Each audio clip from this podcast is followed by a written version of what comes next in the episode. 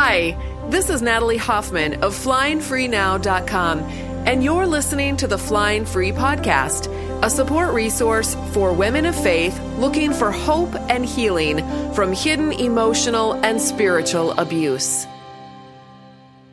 Welcome to episode 168 of the Flying Free Podcast. Today's going to be a little bit different. I recently saw this Facebook post that Sarah McDugal, a friend of mine, posted on her um, page. I highly recommend following her. She's just brilliant and she usually posts some pretty amazing things. And there were hundreds of comments underneath this post. She basically asked people, you know, what kinds of things are you actually, I should probably find the exact um, wording here. Hold on a second here.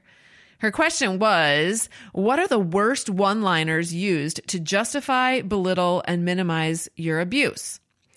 And um, as of the time of the recording of this podcast, there were 870 comments. I'm sure that there's going to be more. That's just in a few hours. Okay. And most of these comments are like many of these comments are repeated over and over and over again. So when I, uh, anyway, what I decided to do is I just got on fire reading these comments because I heard, I've heard most of them too. And I thought, my gosh, I'm going to do a podcast episode where we talk through some of these. And I'm going, this episode is going to have trigger warning. Okay. Number one, the things that these people say are going to be triggering. But number two, I'm going to be using some sarcasm and some parody and some satire to illustrate and to make my points. Now, sometimes people get offended by that and they think, oh, she's so angry or she's so, and you know, I just am like, yeah, I'm kind of angry about this. I'm angry because these things, these things that these people say are so destructive. And, and not only are they destructive to human lives, to other women, but honestly, they are blasphemous to God because it causes us to think that God is this way. We think that God is saying these things. God is not saying these things. These are the kinds of things that are the opposite of what God would ever say. We know this because of the way Jesus lived his life and the kinds of ways that Jesus interacted with women and victims. All right. Okay. So I'm also going to use some, you know, voices, various voices. and I just hope um, it might offend people, but honestly, I think the only people it's going to offend are people who maybe buy into some of these stories. And those of you who are really hooked into these stories and you don't want to be anymore, I'm hoping that this episode will set you free. I just think that making fun of some of these ideas and these cliches is one of the ways, an effective way of unhooking from them. Okay? All right, so here we go. Marriage is not meant to make you happy, but rather to make you holy. Here's what I would say Marriage has made many people very happy, but marriage doesn't make people holy.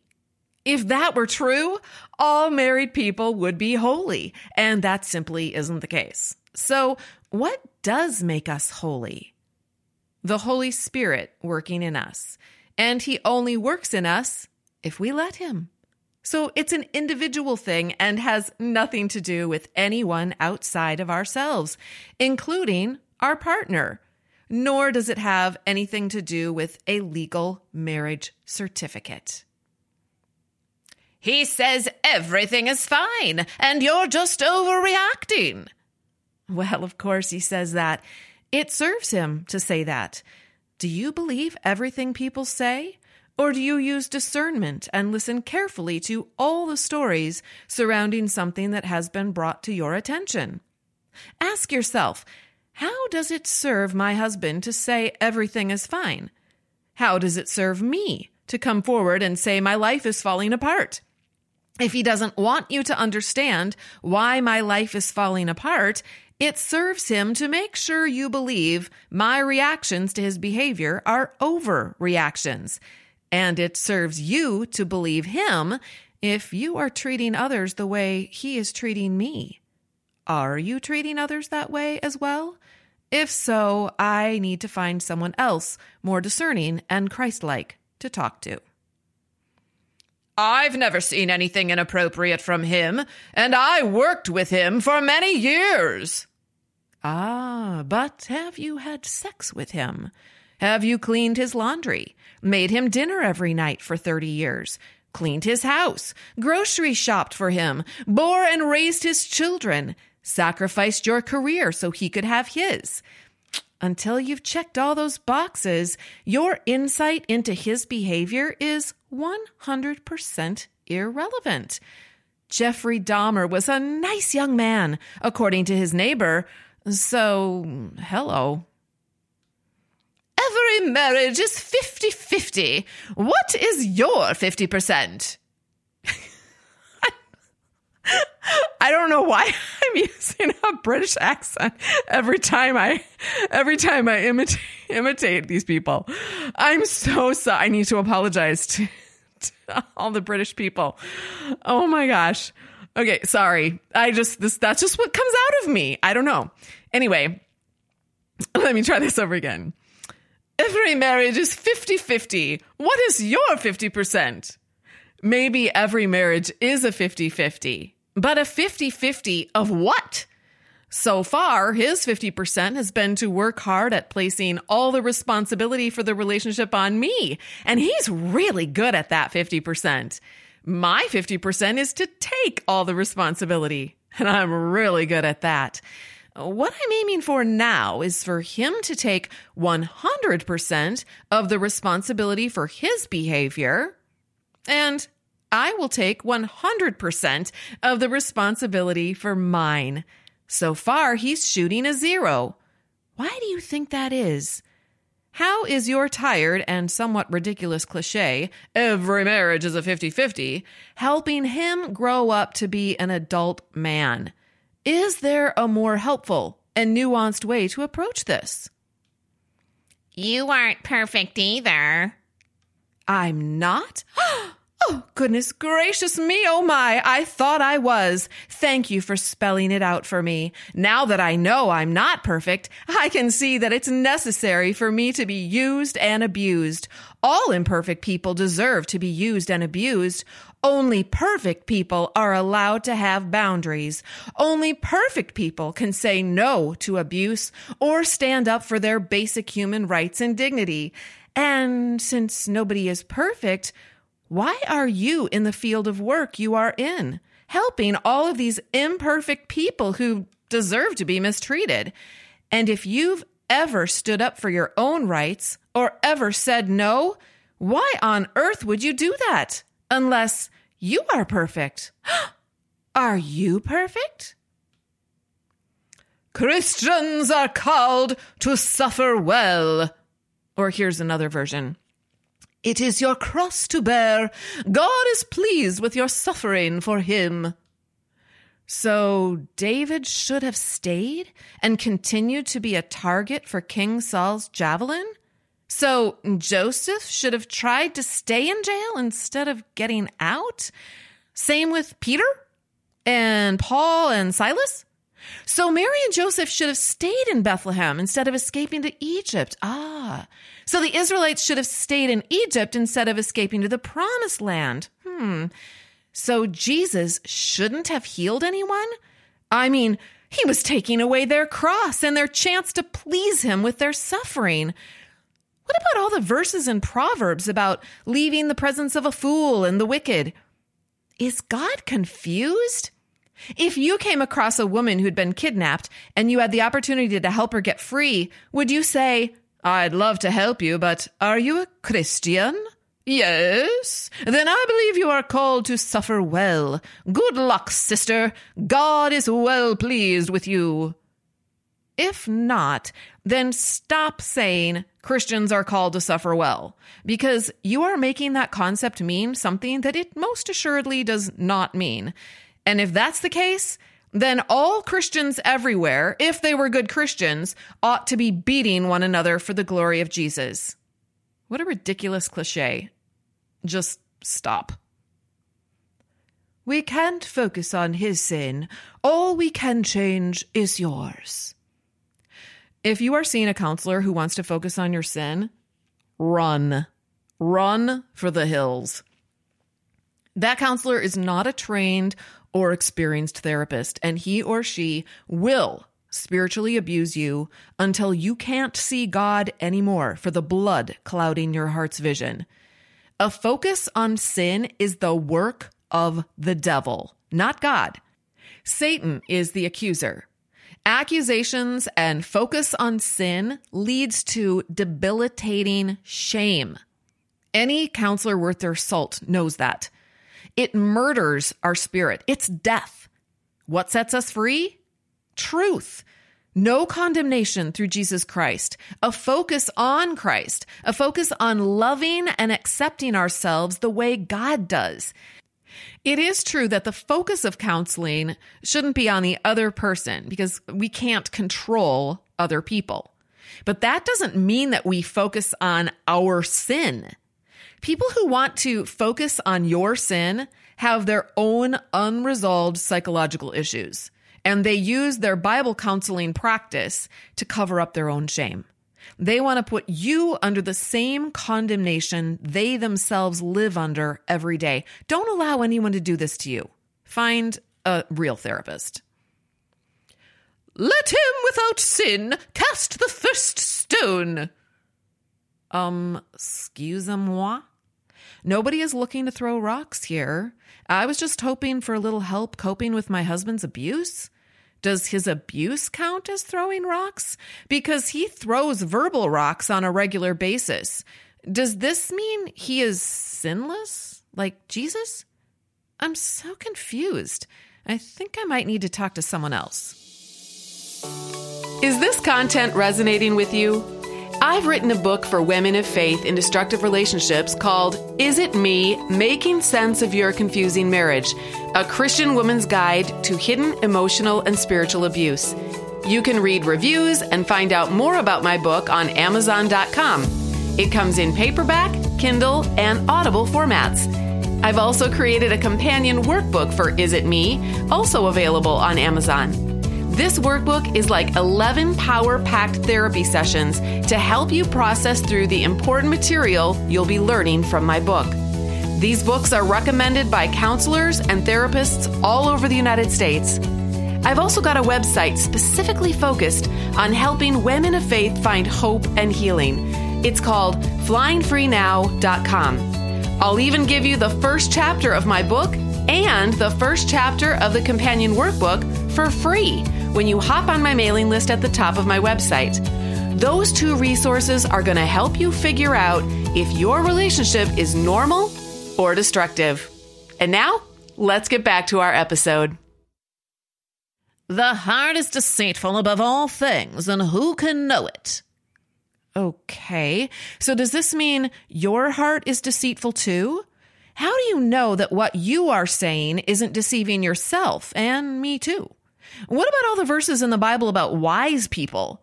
Are they all just deceived that they are wise? Or are we deceived that they are wise? Or maybe God is deceived that there are wise people in the world since he's the one who wrote in the Bible that there are wise people, though supposedly, through supposedly wise men. How do we know that their hearts weren't deceiving them when they wrote the Bible? I mean, seriously, who can know? Hurt people hurt people. True. And sometimes hurt people don't hurt people. I know a lot of hurt people who aren't going around abusing their partners and their children. So, how do you explain that phenomenon? It takes two to tango.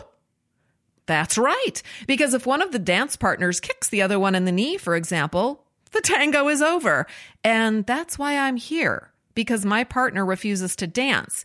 He just keeps kicking me in the knee. So, can we move on from the cute cliche and talk about the issues here? Everyone ha- always has a different perspective of, of what happened. So, that doesn't mean he's lying. You're right. He might be telling the truth, which makes me the liar because I really enjoy risking my reputation, my friendships, my family, my financial stability, and my safety in order to come forward and tell lies about my partner. I had a blast filling 20 years worth of journals with my lies.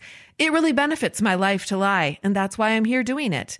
But my husband, on the other hand, who has zero journals, has never asked for help, has refused counseling or gone kicking and screaming and made my life hell for it when he got home, he's got to be telling the truth when he says I'm making it all up, because it certainly doesn't serve him to lie. I mean, if he lies, he saves his reputation, wins over the compassion and support of all our religious friends who think women naturally suck while men are mostly amazeballs by virtue of simply having, well, balls. Plus, if he lies, he gets to be a member of church in good standing while getting me kicked out. And he would certainly hate for that to happen. So why would he ever lie about any of this? The fact is, everyone does have a different perspective about my marriage but here's the thing my perspective is just as valid as anyone else's. And when it comes to my own life and future and well being, for which I am responsible before God, my perspective is the most important one for me to consider. I don't know why you're complaining. So many people have it so much worse. Well, now, according to that logic, nobody has the right to get help for anything because it could always be worse. Have you ever gotten help for anything? Have you ever decided to change jobs or move into a different home or get a car that works? Why? I mean, people have it so much worse. Buck up and get in a cellar and eat only bread and water for crying out loud. And no complaining because there is someone out there who has it so much worse. Do you see how this cliche is pretty ridiculous? I'm the husband, and you need to submit to me. Mm, you aren't very familiar with the Bible, then. It sounds like you've bought into a misogynistic interpretation of the Bible that is promoted by, well, men, because it serves them. Not surprising, since you were born with a penis. It's okay. You can totally believe that. But sadly, you are married to a wife who doesn't. and it's not my job to teach you. In fact, the folks you selectively listen to would tell you themselves that you should not pay any attention to what I would teach you anyway. I don't have a penis. So you're on your own, honey buns. If you want a wife who behaves like a child, you'll have to divorce me and find her elsewhere because you're married to an adult. And I believe marriage is a partnership not a dictatorship or a mommy daddy relationship or a parent child relationship or a military hierarchy. I would hate to be you on Judgment Day because it's not going to go well for you. Or this one is the same thing.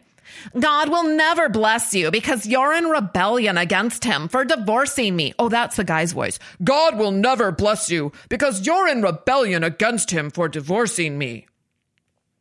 What a fascinating story you've concocted in your brain. How does that story make you feel in your body? Sad? Elated? Angry? How do you show up in your life when you feel that way in your body? What are the results for you personally when you show up that way? Do your actions and your behaviors create a life for you that is going well? That you enjoy or like? I promise you don't need to perseverate on what will happen to me on Judgment Day. Take a load off. I'll worry about that. You've got your own work in your own life to think about, and I'll leave you to it. You just want to be a liberated woman. I just want to be a liberated human. Jesus came to set all people free, and I'm here for it. You do follow Jesus, right? So I'm assuming you want what he wants? I would strongly caution you against using the word abuse. Or, but he's never hit you. This is good information to know about you and your education and experience in this area. It tells me that you are uneducated in what abuse is and the various ways it shows up in relationships. It also tells me you have no experience helping abuse victims. Thank you for the heads up. I'll find someone to help me who is educated and experienced in this area. I'm sure he didn't mean that. He's probably just had a bad day. Whether he meant to hurt me or not is irrelevant to my life. His motives or reasons for his behavior are not my concern. My concern is his behavior and its effect on my life and the lives of my children. That's it. He couldn't be that bad if you chose to marry him. Right. Because when you're 22 years old and have a ton of life experience and just oodles of wisdom, you're guaranteed to make a great choice when it comes to a life partner. I mean, who makes a bad decision when they're 22 years old? Am I right? Your husband isn't acting like a Christian, so he is now your mission field. Um, no. Missionaries don't have sex and bear children for the folks they are sharing Christ with. A marriage is not a mission field. A marriage is a partnership. In fact, these same people who say this would also tell a single woman considering marrying a non believer just remember your marriage is not a mission field. These people are so confused. You'll often see them using their favorite cliches that contradict their other favorite cliches. Don't you take your vows seriously? Why do you think I've been staying in this abusive relationship for so long? Why do you think I'm here asking for help? Your question would be a good one to ask my husband. Have you asked him this question yet? If so, what was his answer? And what evidence did he provide for you to show you how seriously he takes his vows? And how is he planning to provide me with that evidence moving forward? If you leave this marriage, it's all your fault. Hmm. My only fault is not leaving sooner. The top three reasons Christian women divorce their partners are one, infidelity, two, abuse, and three, neglect. The number one reason Christian men leave their wives is because they found someone new. Infidelity, abuse, and neglect are not the wife's fault. Let's all be adults now and own our own behavior. Marriage is hard for everyone. Mm, not true. I actually know a lot of married people who would say marriage is not hard at all. Is it hard for you? Maybe your partner is abusive, or maybe you're abusive. The fact that you think marriage is hard for everyone is a huge red flag and something you may want to look into for yourself. If you would just forgive, all would be well. So true. All is fairly well as long as I allow him to hurt me when he's in the mood and never speak up or show up or stand up for the woman who has my name. As long as I throw that woman under the bus and betray her, my husband is very happy and all is well. Is that what you think is best? Is that what God teaches in the Bible? To enable sin and abuse and betray the innocent? I am all in on forgiving. I love you so much and I forgive you for hurting me. And I will no longer allow you to hurt me because I not only love you, but I also love me. I value you and I value me. I forgive you and I forgive me. And now I'm leaving. Goodbye. You made your bed. Now you need to lie in it. Well, now let's think about that. Since I am an autonomous adult, I actually could make my bed and then get up and walk away. I'm not tied down. I can change my mind if necessity requires a change of mind to protect myself. So actually, I don't need to lie in this bed anymore. You vowed to stay for better or worse. You just got the worse.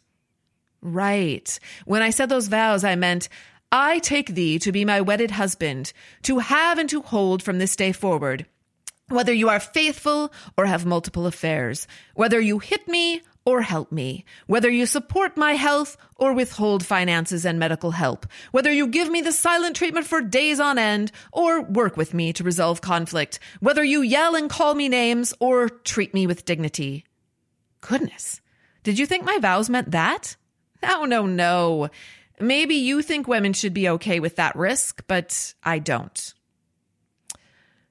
You guys, that's all I have. I hope that helped. Um, I hope you got a few laughs, but I also hope that it unhooked you from some of those things. Now, back when I was getting out of my relationship, or even when I was in it and get trying to get help over the years, I heard these th- same things over and over and over again, and my brain would buy into them. I would think they were. I believed they were true. All right, I I all of the, the things that these people were projecting onto me, I bought in. That's the way my brain was programmed. It has taken several years of being out of these relation uh, out of that relationship and really out of a lot of abusive relationships that I was involved in, getting separating myself from these thoughts and the in this way of thinking that has enabled me to think more clearly and to look at a lot of these things from a more rational standpoint and a more objective standpoint. And um it takes time. So you may need to listen to this episode a few times just to, you know, introduce your brain to these new ways of thinking about um, all of these different kinds of cliches and things that people say.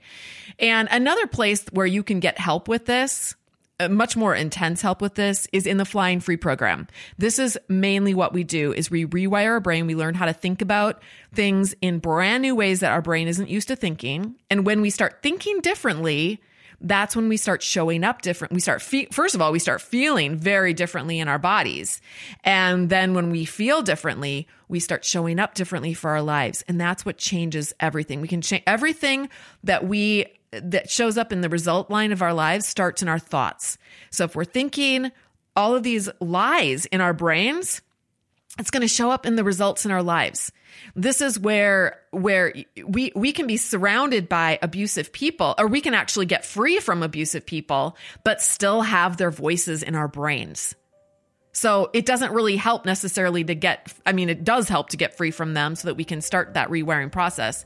But again, if we're not doing that work in our brains, then we're not going to be able to change our lives. And that's that's the main thing that we do inside of Flying Free. You can learn more about this program and all that it involves by going to joinflyingfree.com. It's not that expensive, it's $29 a month and it is jam-packed with amazing things that will completely change your life. I'd love to see you on the inside. Plus, you get to talk with me on a regular basis. So you, we, you can interact with me. It's great you guys can listen to the podcast and you hear me talk here, but I, would love to talk with you personally. We can do that in the forum. We can do that in coaching. We can do that in the Q&As. And I would love to be able to meet you and get to know you that way. All right? So check it out, joinflyingfree.com. That's that's the program that sponsors this podcast, makes this podcast possible to produce every week after week. That's all I have for you guys today. Thank you so much for listening. Until next time, fly free.